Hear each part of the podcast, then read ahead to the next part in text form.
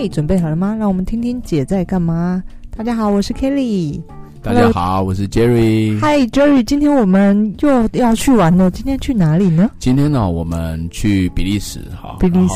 有两个很重要的城市，嗯、一个叫布鲁塞尔，嗯、一个叫做布鲁日。我们带大家去走一走。好的，我其实也是 follow 这个路线。我记得上一次我们介绍到这个阿姆斯特丹嘛，你知道我怎么过去的吗？我下一个城市从阿姆斯特丹也是到布鲁塞尔，因为大家如果从地图看的话，就知道它非常的近。嗯、对，没错。那呢，我旅行的时候喜欢就是用不同样的交通方式，所以我的方式是我坐了大巴，从阿姆斯特丹、哦、坐到了行李哈，对，坐到了这个布鲁塞尔。那我觉得好处就是，当然它比其他的方式还慢，不过坐巴士很好的地方在于，就是这些巴士它会经过呃。该个国家的可能小镇啊、大城市，它都会经过，嗯、所以沿途我觉得也非常的享受。但是我抵达布鲁塞尔的时候，其实为什么大家今天介绍这个城市？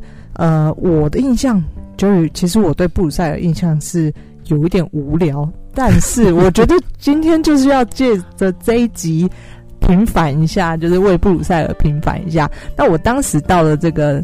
巴士的让我们下车的地方是布鲁塞尔的车站，然后我就想说，嗯，怎么觉得有点死气沉沉的感觉？所以一定是我到不就是不对的区域，对不对？那我想先请教一下，你到布鲁塞尔的目的是什么？哦，只是。转转站而已吗？答对了啊！那当然你就没有好好深入的了解了。嗯、你到了车站，你当然觉得它很无聊，因为它有两个车站嘛。嗯，啊、嗯，一个是曾经传播恐怖攻击的车站。对，二零一六年，如果大家记得这个新闻，就是布鲁塞尔有一个大爆炸的事件。嗯，而且是利用早上上下上班尖峰时期引爆的人肉炸弹，嗯，造成百来人的伤亡啊。嗯嗯嗯，那是为了报复那个恐怖分子。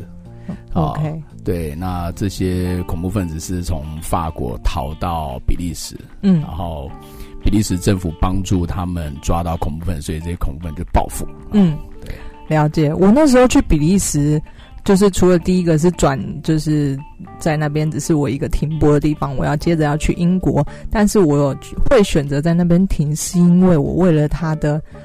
啤酒，又是喝酒，大家知道对，但但是我相信绝对有其他很多吸引人的原因。今天你能不能来帮我们介绍一下，为什么比利时也？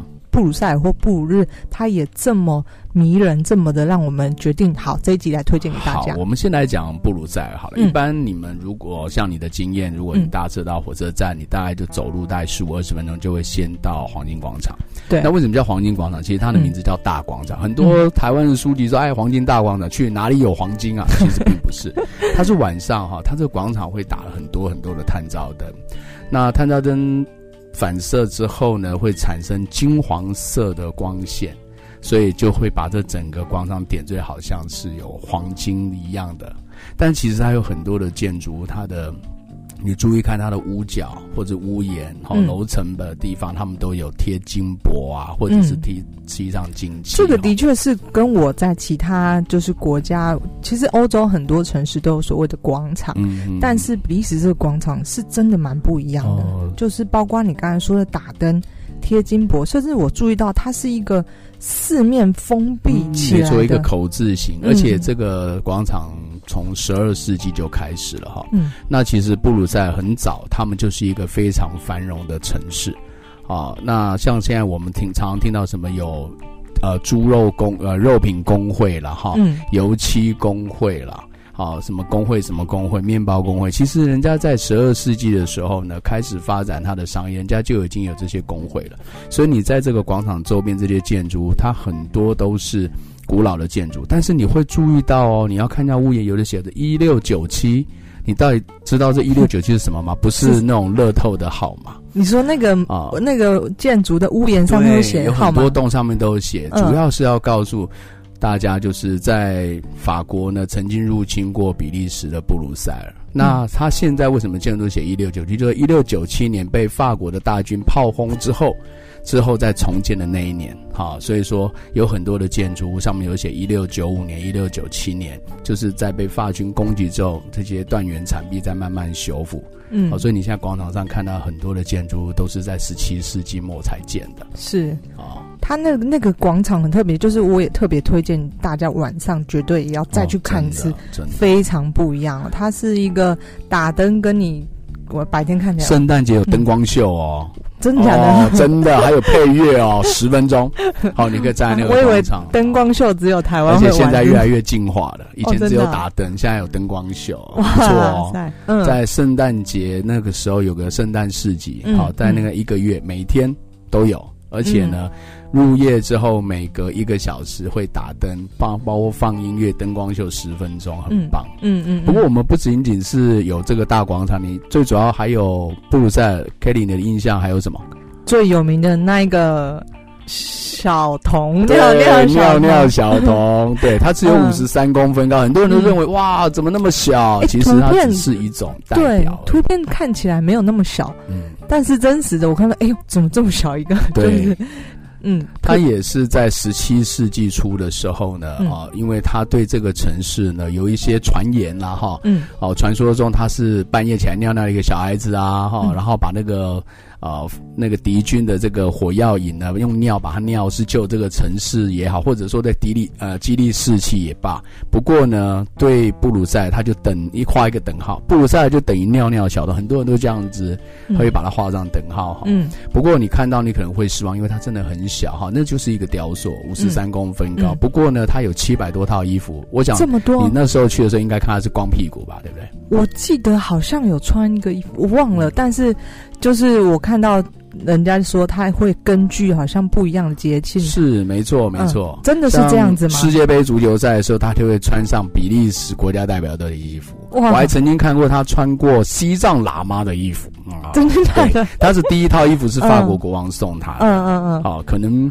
有点罪恶了哈，所以就送他一套衣服这样子。因为当时候轰炸人家，现在是，但是他现在衣服都放在广场边的一个博物馆。嗯嗯嗯。那有时候呢，心血来潮的时候，我看大部分的时间他都是光着屁股啦。嗯嗯。好，在尿尿，很少穿衣服。嗯。然后如果你能看到他穿衣服，那是重要的捷径，这是没有。了解哇，他的衣柜真的比任何人都大。真的真的，但是你一定没听过尿尿女童，对不对？有吗？哦有。藏在哪？哪里？呃，如你如果还记得哈，布鲁塞尔是不是有条海鲜街？那条街都是卖海鲜的，对，其实就在海鲜街里面，在海鲜街旁边，对对对，不是去吃完海鲜就就走了，就还旁边藏了一个女童，旁边的巷子里藏了一个尿尿女童哦，蹲着哦，哦，我就觉得那个不太。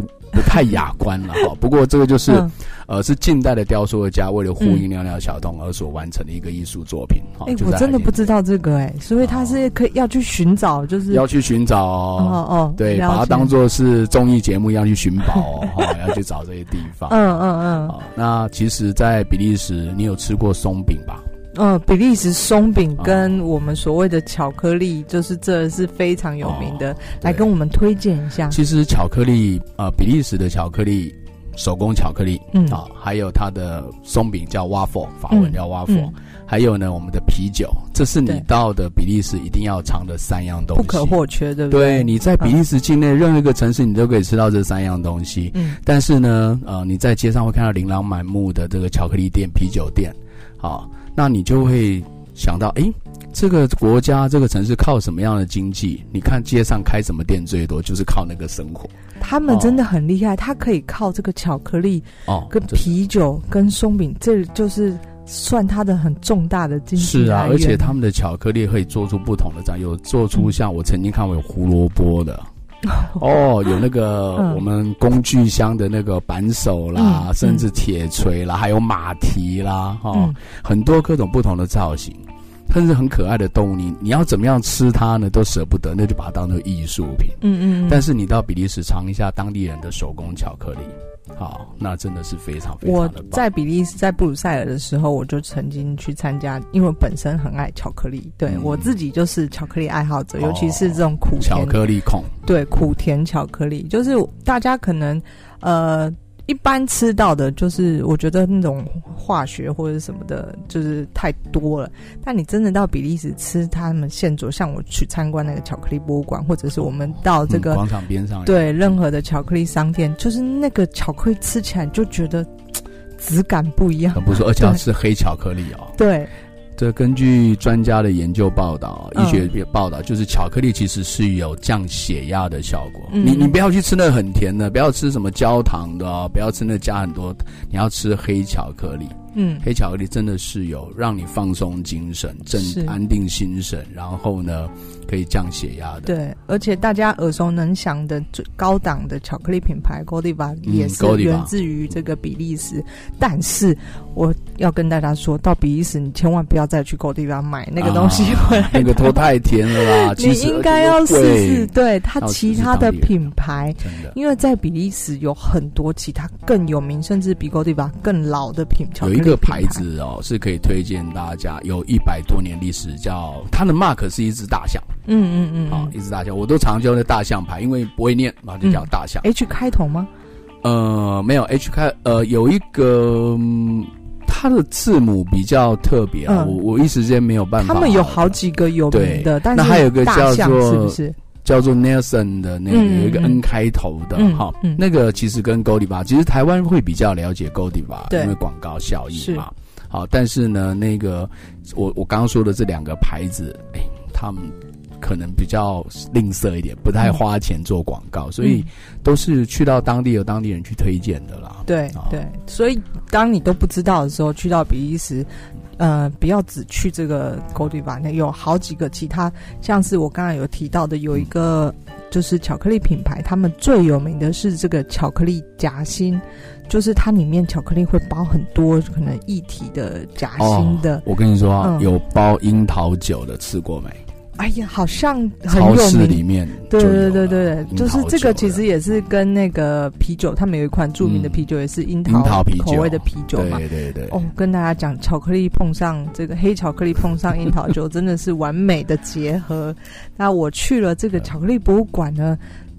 你知道里面巧克力就是你这无限吃，它根本就是一个巧克力喷泉。对，还有巧克力这个师傅他们示范如何制作巧克力，没错。就我记得当时候门票不贵，大概五欧还六欧，所以便宜。对，非常推，因为巧克力基本上就是比利时人他们认为就是很很正常的东西，它不是一个呃。也高单价你才能够去享受的一个巧克力的品质，所以推荐大家如果去布鲁塞尔的话，也可以去试试看不一样巧克力的店，或者是甚至去巧克力博物馆。嗯、那还有呢，刚才提到这个啤酒，啤酒关心的啊、呃，我跟你说，其实啤酒你喜欢的，就可能你对于这种。呃，酒精含量不高的啤酒有兴趣，你可以尝试它的水果，比如像我们刚刚讲樱桃啤酒，对，还有什么草莓啤酒啦、芒果啤酒啦、覆盆子啦，好蔓越莓啦，哦，很多很多哈。反正你不认识法文的 mark 没关系，你只要认识它的那个水果的样子就好。你知道吗？那一次是我第一次去这个比利时布鲁塞尔，但是台湾其实进很多比利时啤酒嘛，在酒吧家乐福也有看到一些。那台湾的均价大概呃可能。能一百八两百，差不多，就差不多这个价钱，是在五欧六欧左右。但是呢，我去到布鲁塞尔的时候，我惊呆了。嗯、第一个就是对于他们啤酒种类怎么会有这么多，就是各种口味的啤酒。那第二个是价钱的部分，哦，非常亲民，非常亲民。大家知道最便宜的啤酒可能一欧，就是甚至一欧不到，哦、差不多都有。对对。我那时候，因为我下一站是这个英国嘛，那大家知道英国这个物价再稍高一点点。对。那因为我是这个，嗯、呃，就是一就是背包客，所以我就想说，哎，我在英国还要待个几天，可是我又在布鲁塞尔，就是喝这个啤酒又很好喝，结果我的。包里面就当时候就扛了大概五罐六罐啤酒、oh. 去伦敦，这是那个题外话。就是我去的时候，就是因为我说我为了比利时啤酒没去过嘛，所以我就去到那边。嗯、但是一看真的是，你就是每一种口味都喝一遍，都保证你在那边基本上不会重复的。对，对那你刚刚有吃到它的松饼 waffle？松饼我倒没有吃。其实你要吃现烤的。嗯，其实，在广场附近呢、啊。有一家叫 Dendo，嗯，好，那 My Zone Dendo。为什么有名呢？哦，它是一个百年的老店哦。嗯，你只要经过它门口，无时无刻都是排满人，而且那松饼上面你还可以加冰激凌。嗯，好，但是呢，其实松饼最基本的大概两欧起跳。嗯，你要加任何不同的佐料，它最后加完，你也可以加的很高啊，但是那钱就堆起来了。可是那个松饼当地越高钱越贵，钱越贵。那我可以建议大家，就是你可以买一个原味，边走边吃啦。然后其实当地人都是这样子，嗯、你不用花时间坐在那地方吃那个松饼，一边走一边吃，一边漫游，好欣赏这个。它的松饼的大小是不是跟台湾不太一样？呃，台湾的松饼做起来是圆的，它其实是个方形的哈，对大概就是我们的呃 iPhone 手机，如果是以六 Plus 来讲，大概就是将近两倍。嗯嗯嗯哦，这样子的大小哈，嗯，那其实那个松饼很酥哦，而且是要热腾腾的吃才好吃。哇，真的不能外带回饭店哦，外带就冷啊，有时候就你又加了很多的，有人加香蕉，有人加巧克力酱，有人加奶油，回去都糊糊一坨，有点恶心。怎么听起来比利时布鲁塞尔是一个吃肥之旅？哦，真的，我觉得在当地哈，其实你就是吃。嗯，那其实有很多的庶民小吃是推荐给大家，嗯、那但是你一定要勇于去尝试，嗯，好，不要觉得说，哎呦，那个可能会肥啊，那个会怎么样？其实既然都已经出国了，嗯，那你可能会有预算，嗯，那你就是好好的犒赏一下自己。嗯、其实那个金额都没有很高，对啊，就是我觉得到到那边就是要尝尝当地的这个这个有名的食物。那吃这么多，你们能不能再推荐我们其他？就是去海鲜街。海鲜街，我跟你说，它的海鲜街你要去吃，吃淡菜。嗯，好，法文叫 muscle，哦，不是我们英文那个鸡肉哦。哈，它那个淡菜其实淡菜是什么？帮我们解释一下。淡菜它其实是一个带壳，您您看过孔雀蛤嘛？但是它其实淡菜它的还没有处理过，是带毛的。你要把那个毛拔掉，然后就是说壳上面有毛。呃，里剥开里面就有，你要把它清干净，然后就是那种呃白白的那种肉啊，像比蛤蜊还要大。但是他那个做法，你一定要用清炖的，嗯、他们会很多香料，比方芹菜，好，然后呢，可能一些香菜，然后再用葡萄酒，然后下去清炖，嗯、对，去清炖完很鲜哦，很鲜。嗯、但是呢，因为老外的口味都比较重，你不要特意去喝汤，你会觉得哎呦，怎么那么咸？嗯，但是呢，你偶尔可以尝一下。那个不是最精华的吗？哦，可是它很咸哎。但是其实当地人那么中午的一餐就是那么一锅的淡菜就够了。真的假的？真的。他们没有其他的？没有啊，他们就是纯粹吃淡。所以比利时他们消耗淡菜的那个量很大，很可怕的。所以现在淡菜都是用靠人工养殖的。嗯嗯嗯。所以你在海鲜就除了吃淡菜外，还吃那海鲜盘。嗯，海鲜盘。哦，其实虽然它的海鲜，我们台湾人当常是现捞的嘛，你可能去那边觉得，嗯、哎呦，这个这个不是现捞的。嗯。可是，呃，在比利时你能够吃到海鲜品，包括龙虾啦、大虾啦，哈，还有甚至你可以点个海鲜饭。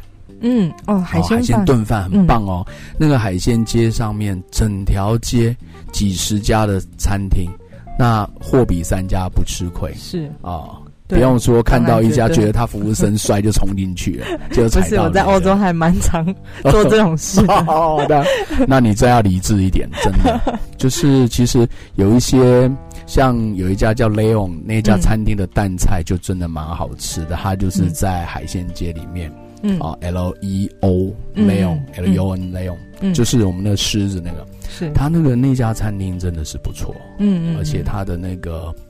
烤松饼新鲜，然后价钱又好吃。对对对，OK，对好，大家可以推荐大家去关键字要收集起来。嗯，这个是经验老道的 Jerry 推荐我们那家。其实你们用 Google Map 都可以找到一下次。嗯，对。那布鲁塞尔还有没有其他的地方景点？其实你从布鲁塞尔大概嗯开车二十分钟，或者你坐车半个多小时会到达原子塔嘛。嗯，好，它是一个在一九五八年比利时举办所谓的万国博览会。我讲万国博览会，大家可能不太了解。我讲世博会，可能大家听过这个名字，就是类似那种感觉。它就很多国家里面设摊位啊，哈、嗯。那当时比利时为了宣扬自己的这个国家的这个科技啊，他把一个铁的分子结构放大了一千六百五十一倍，就八颗的球这样子啊。嗯，那上面有景观台，也有餐厅啦，就是非常非常大的八颗球，都可以上去吗？都可以上，而且它球跟球之间是有电扶梯的。好是有管连接在一起的。那他们上面有景观台，也有小餐厅。嗯，哦，但是呢，这个在那个地方，它是呃叫拉根公园哦，它是在比利时唯一一个比较大型的公园，是提供给市民，在布鲁塞尔的市民，他们可以假日啦。或或者是去那个地方野野餐啦，嗯嗯，然后去看一下原子塔这样子，嗯，就是有点郊区，在它在一个郊区的地方。当初这个地方就是举办这个万国博览会的地方，嗯，后来展览会结束，但很多的硬体设施就拨给了国家的一些学术机构在用，嗯，那就把这个模型原子塔把它留下来，嗯，而且离那个比利时国王的皇宫很近呢，欸。哦，可以一起去。哦，比利时的皇宫 很漂亮，哦，比利时皇宫好，应该。对比这个法国凡尔赛宫，虽然没有那么壮观，哦、没办法比了。对，但是它还是一个很厉害的一个王国。对，比利时叫比利时王国嘛，哈、嗯。可是呢，他们这个国家在成立之前，他们是一个跟尼德兰王国合并的国家。那分裂之后，他们自己没有一个传统的皇室，嗯、所以他们在德国找了一个王子来当他们的国王，就一直传承下来。嗯，好，但是他的国王其实非常非常的低调，哈。是。那他说：“我就是这个人民的仆人啊，嗯、我就是只是公子，只是我的名片上印的叫做国王而已啊，嗯，嗯这就很亲民哦。那其实那里的皇宫，而且不像一般的皇宫警卫森严，他们门口就两个卫兵站在那里。”好，然后就怎么搞得不像皇、啊、皇室的感觉？真的很低调，很低调哈。嗯嗯、我想欧洲的皇室的风花雪，大家一定最喜欢听的是英国的嘛。对，对对，其他国家都没有什么。但比利时好像真的很低调，他他也是这个皇室系统的。可是没有什么，几乎就是世界新闻、国际新闻很少听到比利时王室是怎么样。而且比利时它是一个呃欧盟的总部，对，好，欧盟有两个首都嘛，一个是布鲁塞，一个叫做斯特拉斯堡，在德文法国边界。嗯，但是欧盟的大部分的一些重要设施，包括它的议会啦、委员会啦，都是在布鲁塞尔，所以可见北约组织也在这里。对，可见它的确是这个城市是一个非常重要的。经济在对整个欧洲来说是一个非常重要的城市哦。那很多就是，也许可能也是因为这样，所以恐怖组织会选择在那边 这个爆炸，因为这个影响会比较大嘛。对啊，对啊。但是呃，除了今天就是一反我上一次去 旅行，因为我只是一个过客，没有好好的这个看时间太紧凑。对布鲁塞尔，但是。呃，我觉得我们还没介绍完，我们把其他是刚刚我们在节目开头有提呃提到另外一个城市布鲁日，我们放在下一集再讲。那今天就是我们先布鲁塞尔先介绍是到这边，大家如果对他有兴趣的话，也许下一次你也可以安排行程到布鲁塞尔去走走。嗯、这两个城市你要转换心情、嗯、不一样。好，啊、好，真的。那我们下次谈。好啊、呃，如果对今天的节目有任何意见的话，也欢迎留言给我。那如果喜欢的话，也。不吝啬的给我一个五星评赞哦！我们下次见，拜拜，拜拜。